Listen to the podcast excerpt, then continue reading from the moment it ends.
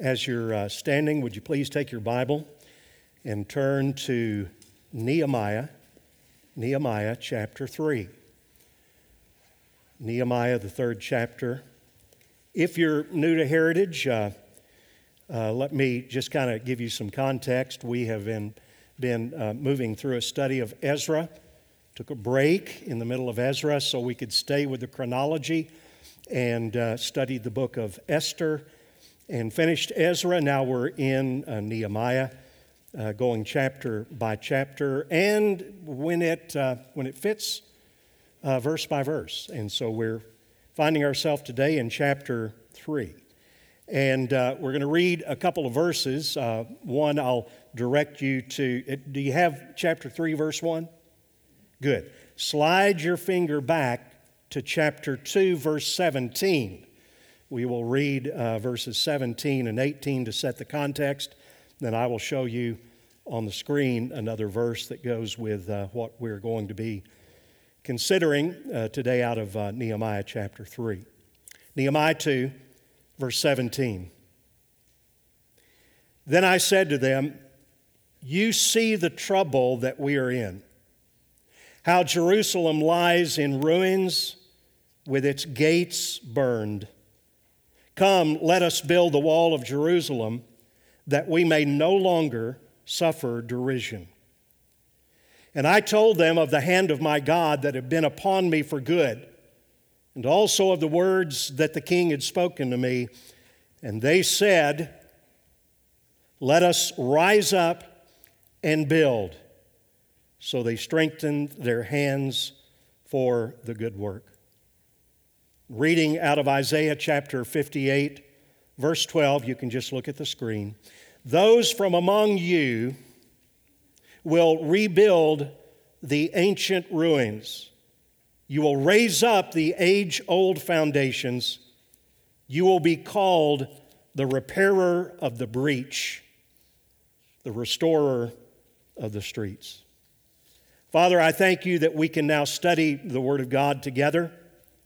I thank you that whether we are looking at a paper Bible open on our laps or we have the digital version in our hands, that we would give our full attention to your word that you have spoken in this incredible book and in this incredible chapter.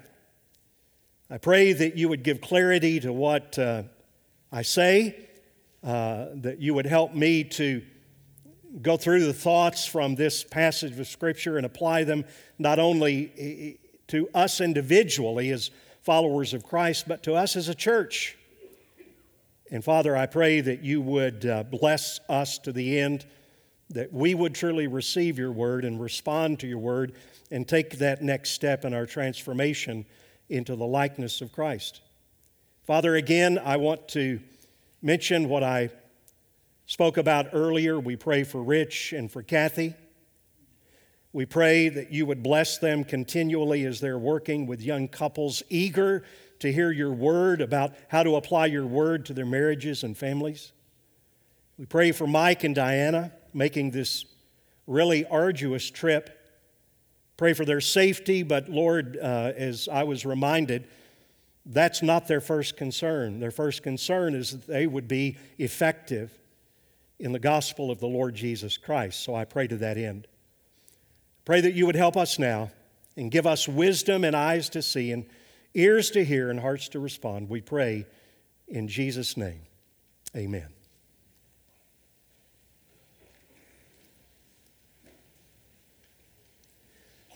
We, uh, I'm talking about we, our leaders, and our church, will say this over and over again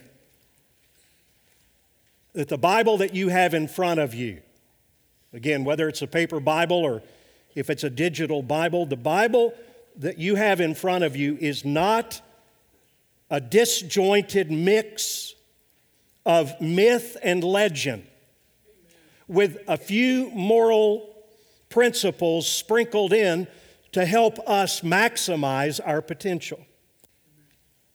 This book that we have before us is God's perfect, inerrant, infallible, clear revelation of Jesus Christ and the gospel of salvation. And, folks, I, I, again, I will never tire of saying this, particularly in the, the culture in which we live, the world in which we live. It is absolutely necessary that we hold to the same view of Scripture that Jesus did. He held to Scripture, all of it, that it is totally reliable, it is totally trustworthy, it is totally true. The Apostle Paul, you, you know verses like this, reminded us that all Scripture, not some Scripture, all Scripture is inspired by God. Jesus reminded us, we've looked at these verses in the last couple of weeks, on the Emmaus Road speaking to the two disciples, and it says that he expounded, that's what we are trying to do. He explained in all the scripture the things about himself. Those sentiments are true then, and they're true now. Every word, every chapter, you may be wondering, why am I belaboring this? Because when we come to Nehemiah chapter 3, and we consider it, I know most of you have not read it. I, I encourage you to read it.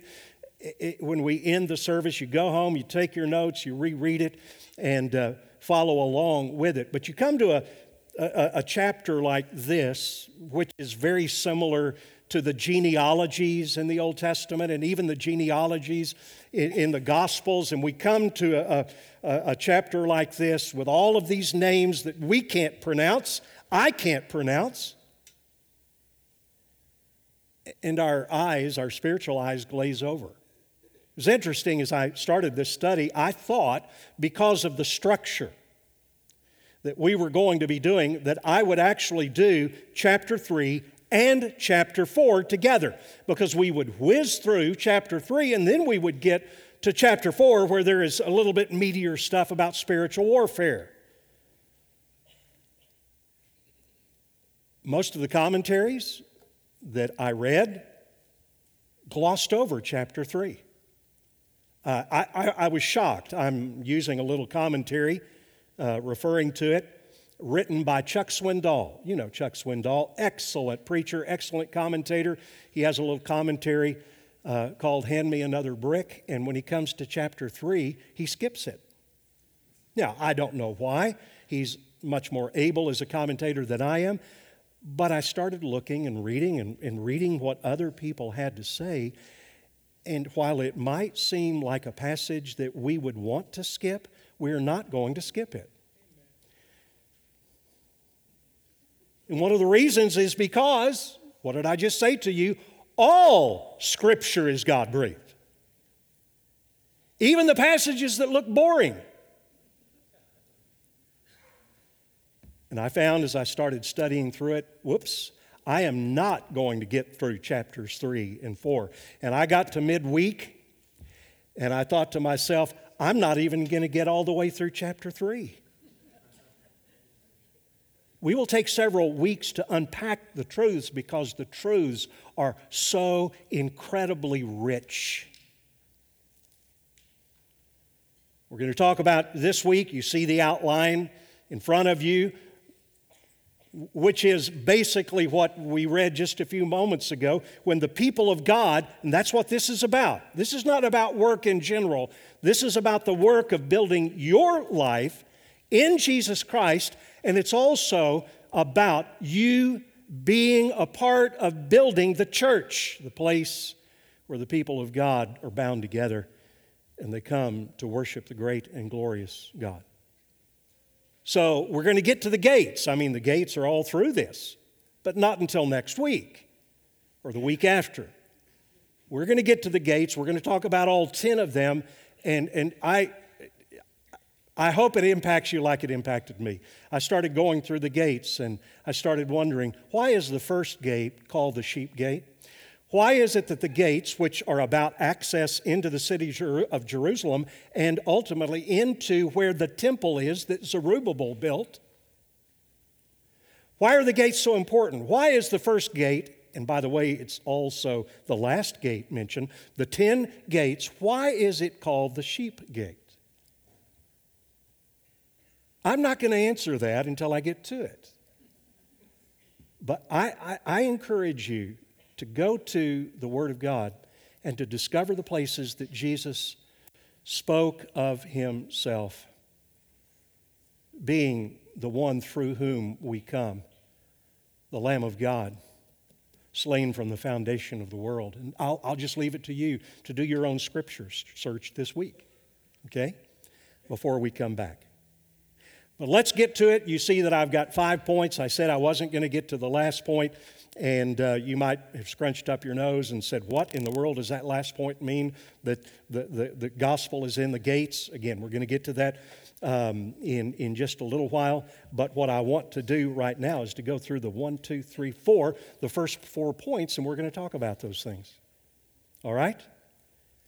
We're going to talk about first your life as a believer, as I said in, a few minutes ago. You as an individual. Now, here's what the apostle says, and here's what we're after as a church. How many of you, by the way, church members know our motto? what it is that kind of binds us together. We exist, Heritage Baptist Church exists to develop, help me out here, people who delight in God and declare His glory from our neighborhoods to the nations. So the first place we start is always with you as an individual. And that's why Paul says we proclaim Him, Jesus. Warning everyone, teaching everyone with all wisdom that we may present every person, everyone mature in Christ. And Paul adds this, and it goes with what we're talking about here work. For this I work. In fact, he uses a word that's more than just work, it's, it's the sweat of the brow kind of work. He says, I toil struggling with all of his energy that he powerfully works in me. So we're, we're going to be applying it individually, obviously as we work through it. Then we're going to be applying it. Now, again, not work in general. We could do that.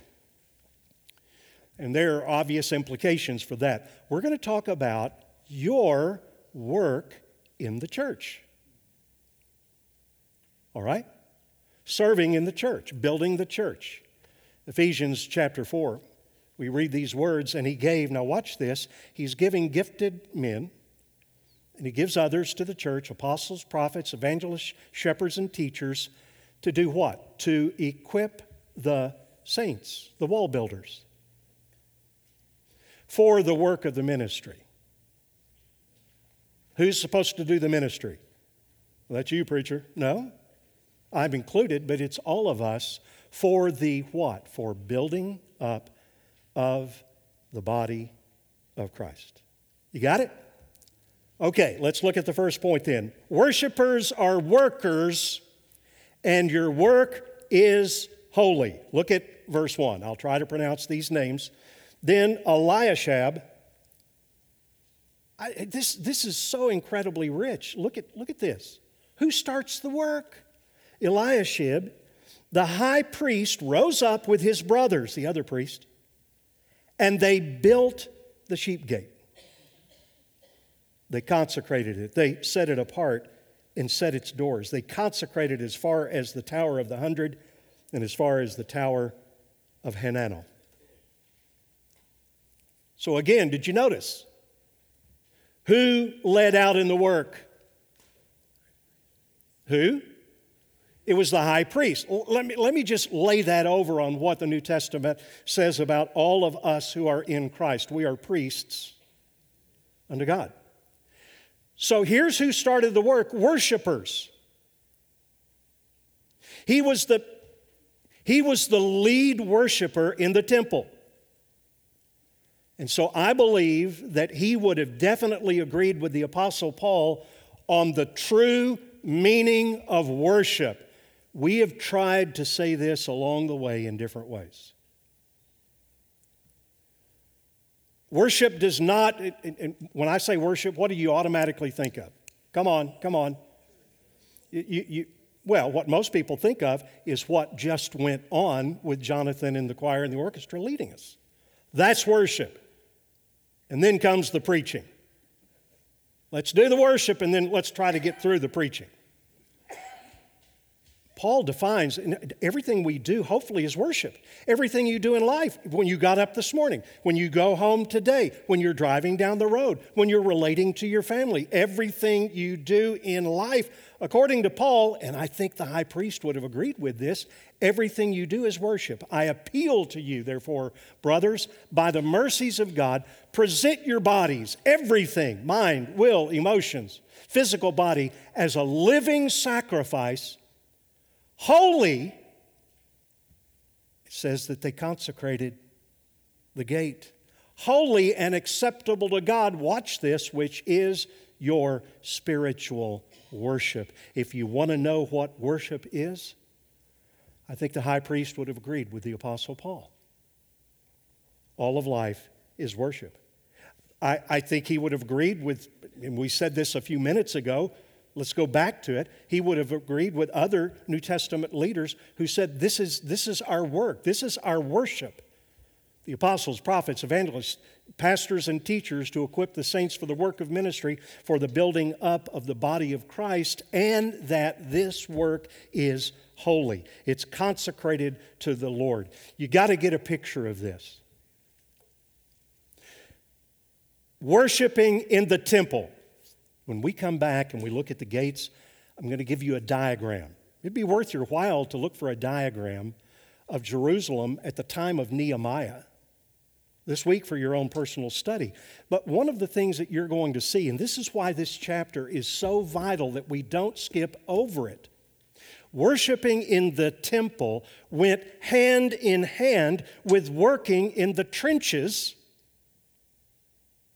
This is the high priest with the rest of his brothers. One of the applications I saw, I, I, thought, no, it's bigger than that. Well, one of the applications is it means that preachers are not above manual labor.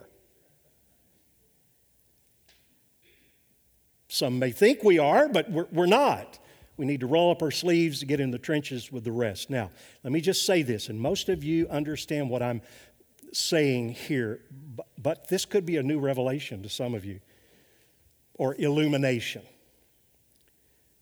There is an ungodly and an unbiblical divide between sacred and secular, between the temple and the walls. And some people see it like that where that the temple, that is where you went and you did the sacrifices, that's where you worshiped, is seen as sacred, and the walls are seen as secular. But God, listen to this God led Nehemiah to build the walls and the gates just as much as he led Zerubbabel to build the temple. In fact, the building of the walls and the gates were as essential in God's plan to the building of the temple. If the walls were unfinished, the temple was unfinished.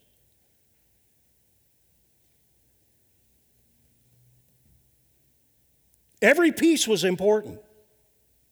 No walls. Now, I thought about going further than this. This could be construed as a political statement. I'm confiding, I, I just, your minds are going to race to this, I know. But, but it is a thought.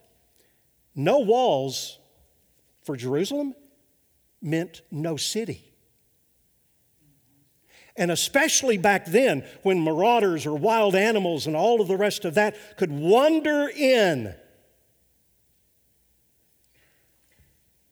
the walls were essential. They were as essential as the temple. And that's why chapter 3 is in the Bible, chapter 3 of Nehemiah. Let me say this by way of application. Okay, we went back and uh, I, am thinking about uh, Romans chapter 12, verse 1. Please listen to this statement. I, I want to see if you agree with it. Okay?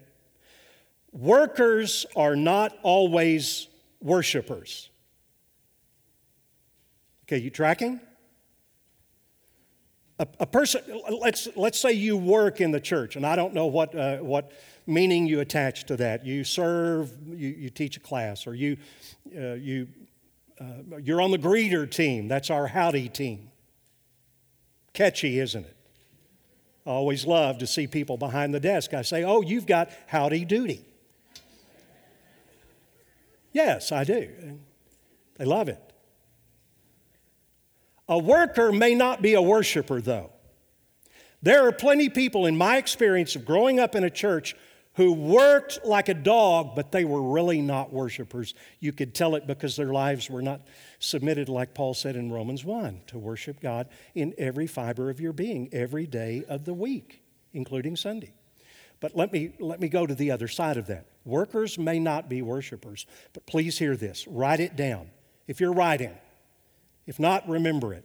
Worshippers are always workers.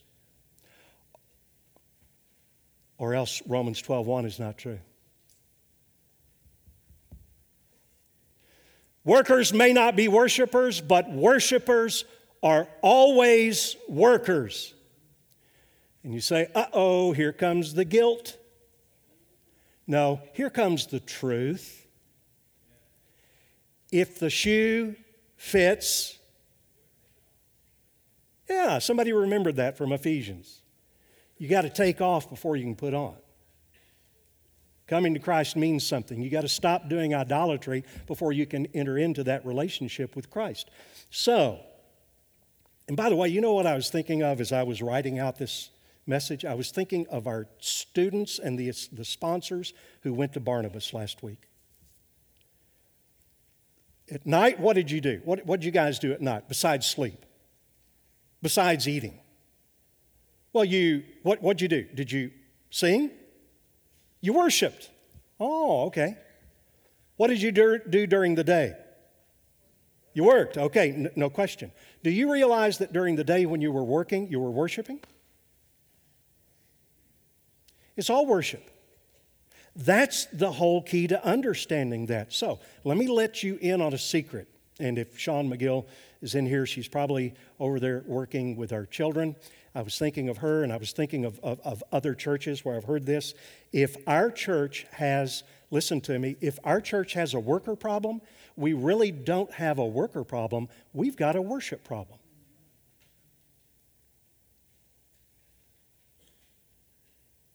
If a worshiper is a worker, then we, we, if we've got a worker problem, we, we really don't. We have a worshiper problem. And you know, that could be applied to, to anything. And, and by the way, there, there's no guilt with that for a believer. That's just a statement of fact. And we're going to see that in, in just a few minutes with some guys who didn't really want to work for whatever reason. A worshiping church has workers. A worshiping church has people who give. It's not really about the giving. it's really about the worshiping and, and all the rest. I could go down. A, a worshiping church has people who are striving toward holiness. So, if holiness is a problem, let's discover what God says about our worship. So, and, and those who have been here for any length of time, you know this. It's not just music, it's muscle. It's not just singing notes, it's also slinging bricks. Point two the work of the body of Christ is a beautiful thing, except when people don't work. Verse 5, zip down there. Next to them were the Tekoites, and they repaired, but their nobles would not stoop to serve their Lord. Now, that could be their superiors, but they're nobles. So I'm just, whatever you want to say, it's also they would not stoop to serve their Lord because they wouldn't stoop to do the work. When you read through this, you're going to see that the work of rebuilding the walls and the gates was a team effort. And the picture is absolutely, I'll, I'll even say it like this stunningly beautiful. Everybody in the body is working together in his or her spot. One thing that you'll notice, and you don't have to go far to notice this because it says it 29 times next to him, after him, after them, beside them. And the picture here is that you almost couldn't tell where one group stopped and the other group began. It was a total team effort, no gaps. They were side by side, 40 crews in 45 sections, linked arms, yoked together in ministry. I said no gaps. Let me throw in one more thing no superstars. They were from different clans. Did you get that? They were from different clans. They were from different professions. There were Jews and non Jews, nobles and servants, rich and poor, young and old, men and women. I thought to myself as I read this, oh, if some of the companies and the government agencies that are teaching so called diversity training would read Nehemiah 3. That, that's diversity in ministry in action. And somehow, uh, contextually, get, get a picture for this. They were shaken out of their self centeredness. If you don't realize this, this is 140 years later after the building of the temple, after they came. And they come together. How long? Does anybody know how long it took them to build the walls, the gates? 52 days for a for 140 years, they were stuck on high center. They couldn't get off because they were looking at themselves. They, they, they were self centered. And all of a sudden, a guy comes and says, well, You know, we need to rebuild the walls. We need to get the temple and the walls and the gates all together here. And they start and they work. Why? Because it says later in chapter 4, look at this, so we built the wall. That's an understatement. 52 days. And all the wall was joined together to half its height. Why? Look at this. For the people had a mind to work. Or at least some of them did. Look down at chapter 5 again. Let's read the last part of that. But the Tekoites, they, they got involved, standing shoulder to shoulder. But their nobles would not stoop to serve the Lord. Reality check. That's what this is. Now, by the way, as I read this, and I read it and reread it, please hear this. This is not a critical statement by Nehemiah. This is just a statement of reality. He says they wouldn't stoop to do the work. They wouldn't lift a finger. it's not a critical statement meant to shame them. One author said that, and I do not see that. It's just fact that is embedded in the reality of the people of God from the very beginning to right now. I want you to write down three words under this point. I don't have them on the screen. If you need help spelling them, kids, look at your children, or vice versa. Some of you adults look at the children. Write down three words constructionist. Constructionist. okay? Write down that word. Second word I want you to write down after constructionist destructionist. Destructionist. Third word obstructionist. So you got the three words constructionist, pretty self explaining. What is a constructionist? Some in the church will work. Not all, some. What's a destructionist? Oh, by, by, the way, this is not just the church. I'm not just talking about here, this body of Christ. I am talking about that, but remember it's an individual thing. So in your family, let me, let me hone it down even further. And I'm sorry if this feels like I'm meddling, but this is just the Word of God wants us to be holy in every sphere of life, beginning with us as individuals. What's the next closest thing that we need to come to? It, it's it's the, the, the marriage, and then the family, and then you just go out in those concentric circles.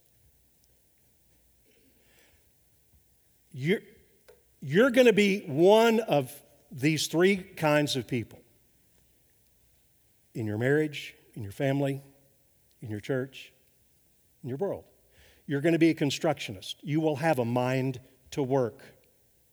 And by the way, you go around the wall, they were all doing different things. It, it doesn't have to look the same, and it's not going to look the same.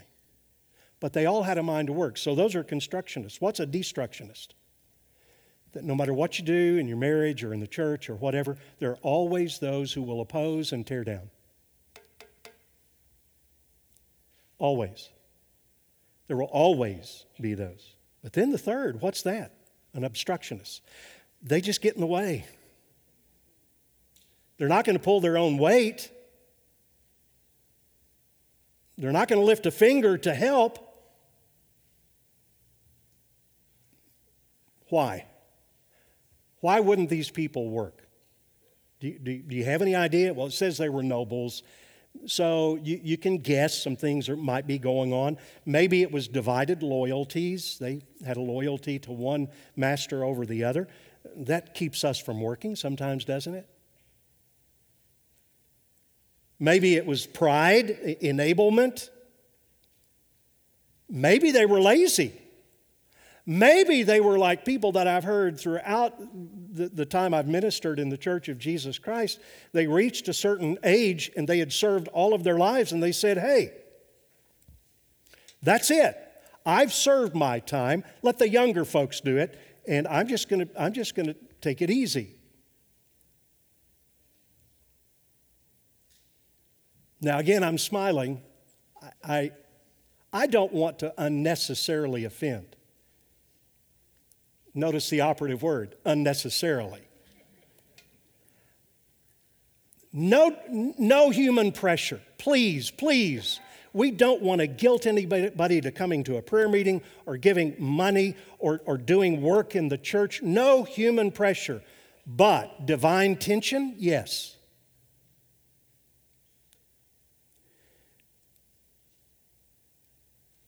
I was a youth pastor in two churches where I really didn't have to worry about, you know, the overall um, running of the church, if you will. And then I became a pastor, and the, past, the, the, the church that I pastored to start with was less in number than the youth ministry that I'd just come from. But we went through all of those things, and I had this, this deacon. He was just so wise, and he, we'd talk, and and, and he had these things, and I, I just learned a lot from that guy. He said, one of the things he said, hey, Marty, you know this church is full of willing Baptists. I said, Really? He said, Yep, they're willing to let someone else do the work. then he said, There's the 80 20 principle 20% of the people will do 80% of the work. Enjoy the benefits, just won't do their part. Now, again, here's what fascinates me. You guys aren't feeling any unnecessary guilt, are you? I, I, really, I don't want you to. What's fascinating to me is that there's nothing in the writing of this that indicates that Nehemiah records it to shame them. But something else that is very, very clear the people that worked got their names recorded for eternity. And the people who didn't, we have no idea who they are. Oh, by the way, because they didn't do the work, did the work not get done? Here, here's an old principle. If you don't work, God's going to do his work, but you're going to miss the joy. You really are. And this two, two passages where we see that the work, you, there will always be God's supply for what God wants to do in His church. Next to them, the, the, the, the Tekoites repaired, but their nobles would not stoop to serve them. But lo and behold, fast forward to verse 27. After him, the uh, Tekoites repaired another section opposite the great projecting tower.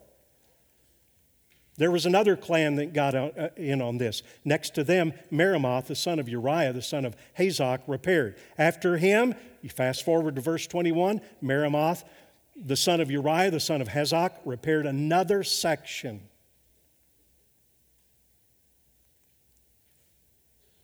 And I don't know why they didn't do it. I asked that a minute ago. We don't know why. Except for one thing. We do know why. Back to the first point. Why didn't they work? Okay? Because they weren't worshipers.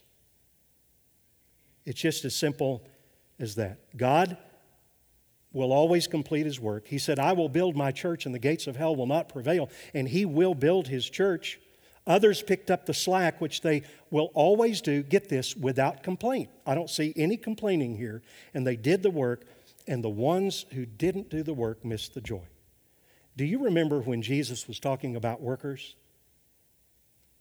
And one guy was given five talents, another two talents another one talent. But those guys that went out and worked, he said the exact same thing to. So it's not the amount of talent that you have, it's your faithfulness.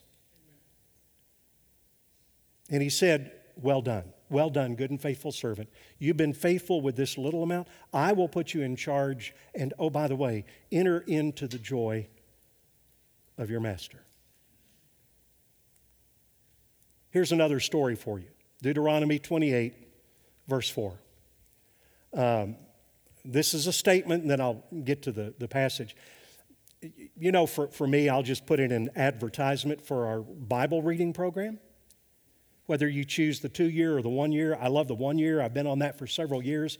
And it's amazing how, when I'm, I've been reading through Numbers and Deuteronomy, and how much it overlays on what I'm preaching. It's just amazing.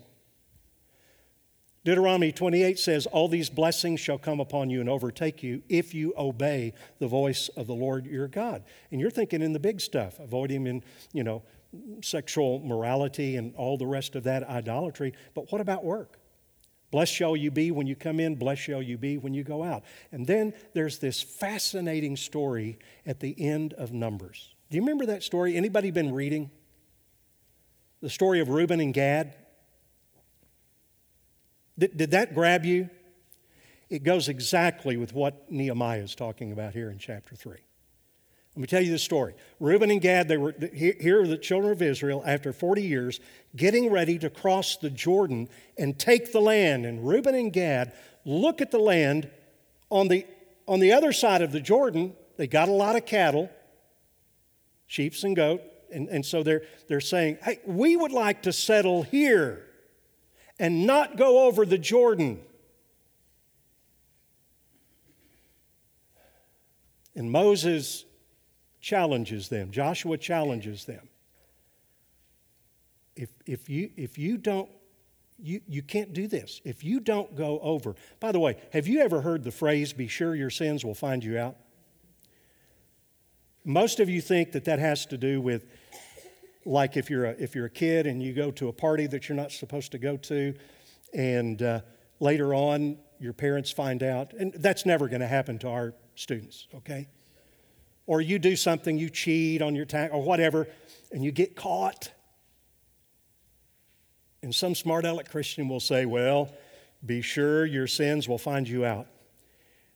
The context has nothing to do with those reasons. Moses said, You got to go over and help. And they said, That's, that's our plan. We are going to settle our, our wives and children and get our cattle here. We're going to go over until every other tribe has their land. And when that is accomplished, then we're going to go back and settle down. And that's when Numbers 32 23 was written. If you do that, that's good.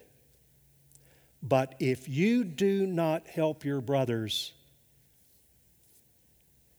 to go in and take the land, behold, you have sinned against the Lord. and be sure your sins will find you out.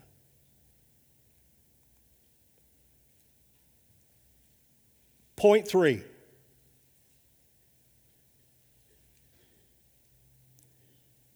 Let me stop here. I, you know, I'm not sure how this sermon is landing.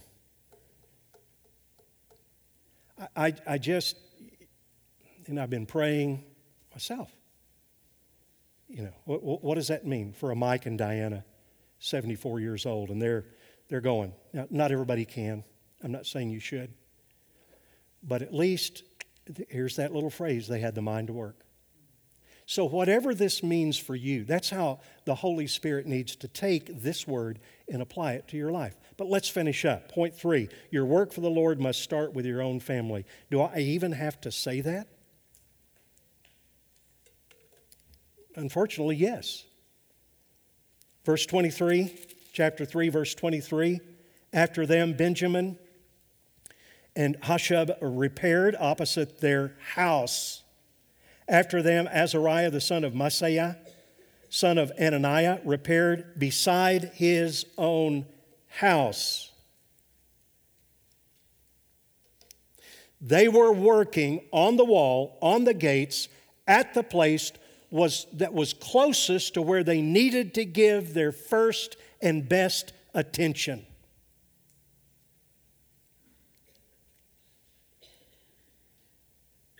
And we, we don't need to apologize. For example, if a preacher or guest missionary or whatever, and all of a sudden the guilt begins to pile on, and you realize something very, very important. Your ministry will never, ever be effective if you're not ministering to your own household first and giving them the priority. Now, on the other side of that, do not use your family as an excuse not to be involved. But, but there is a reason why they built close to their house. If anyone does not provide for his relatives, especially for members of his own household, and that's not just the, the, the, the material means, he has denied the faith and is worse than an unbeliever. It, People, it's, it's not an either or, it's a both and. With the family always becoming the priority of all of your, all of your ministry. And by the way, here's, here's what I would say to you dads, I hope you're, you're feeling the weight of this, granddads. Don't try to go back and undo. Just start where you are. If you need to repent, do that. And then move forward with all of that in mind. Last thing, and we'll just mention the gospel and the gates. God honors those who work and serve, no matter the size of their contribution. And I, I could just read through all of it. All of those names are recognized. God recognized the workers by family name for their contribution. And again, I'll just share with you that the slackers, they're just there. We don't know who they are. God didn't record their names. You know what this really reminds me of? Is that not only, as I mentioned a minute ago, well done, good and faithful servant, but it also reminds me of Hebrews chapter 11. So I guess Hebrews 11 we could call the hall of fame of faith, but Nehemiah chapter 3 we could call the hall of fame of work. God sees what you do, even the smallest thing. No matter your age, station in life, resources, He sees everything that you do to help build the body of Christ. Let me just mention this the gospel is in the gates. Again, I encourage you to go around, uh, get a map, go around, start with the, the sheep gate. Why is it called the sheep gate? Go to the, go to the fish gate, which is next. Hmm, fish? What comes after our initial salvation? Well, if you said fishing, I'd kind of go along with you. But Jesus said, Follow me, and I will make you fishers of men. And you just go on around. It's, it's a beautiful picture. And that's why in the Psalms, the psalmist said, The Lord loves the gates of Zion more than all the dwelling places of Jacob. Why? Because the gates are a rich, rich picture of the gospel of Jesus Christ and the process of our sanctification. And by the way, when you read it, you're going to notice again 10 gates. There are some other things along the way. 10 gates. The sheep gate is the only gate that is mentioned first and last after the 10th. Why? Because everything, everything we do begins and ends with the gospel. I said it a minute ago Christ crucified. Jesus, the Lamb of God who takes away the sins of the world. And in case you didn't know it, in John 10 9, Jesus said, I, I'm the gate. He is the gate. If anyone enters by me, he will be saved. He will go in and out and have pasture. The message of Nehemiah 3, at least in part, we'll come back to it because we're not finished, is that we build our lives individually on the things that we have talked about today. Everybody needs to be at work with the materials that He's given us the Word of God, the Spirit of God, the people of God. Let, let me just close with this last thing, and it's a quote over here, Edward Welch, who's written an incredible book. In fact, the book that he's written that this is taken from is about addiction. The title of the book is called A Banquet in the Grave. Wow. And he wrote this about the importance of how we need each other. We, we never know the person sitting next to us, what they have been through this week, this month. We never know. But here's, here's what he said. Follow along with me. In our battles with sin, we need a team of people. Amen. We need teachers to help us understand Scripture, prophets to help us apply it, interceders to pray for us, preachers to focus our eyes on Christ, encouragers to remind us of God's grace when we feel like failures, wise men and women to discern when we are making foolish decisions, and people of faith to tell us that everything God has said is true in Christ. In other words, God's gifts to us are people, not just one person, but the church. This is how Christ meets us. The reason we need so many people is that we need Christ Himself. Since His glory and gifts are so immense, we need many people, not just an individual. Father, I'm grateful for your word.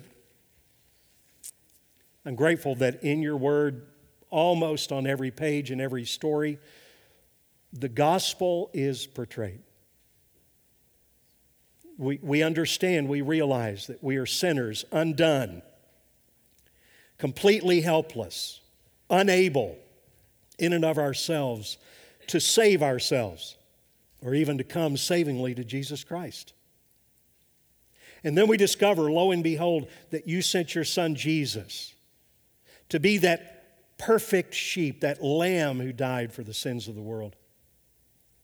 And to tell us that there is no other way to enter into your presence, Father, where there is worship and there is joy other than through the gate who is Jesus. And so, my, my first part of this prayer is that if there is anyone here today who does not know Jesus, young or old, that that person, man or woman, student or professional, that that person would believe savingly in Jesus Christ. And then that, that we who know you and who love you would bow the knee and would follow you with our whole lives. We thank you. We pray this in Jesus' name. Amen.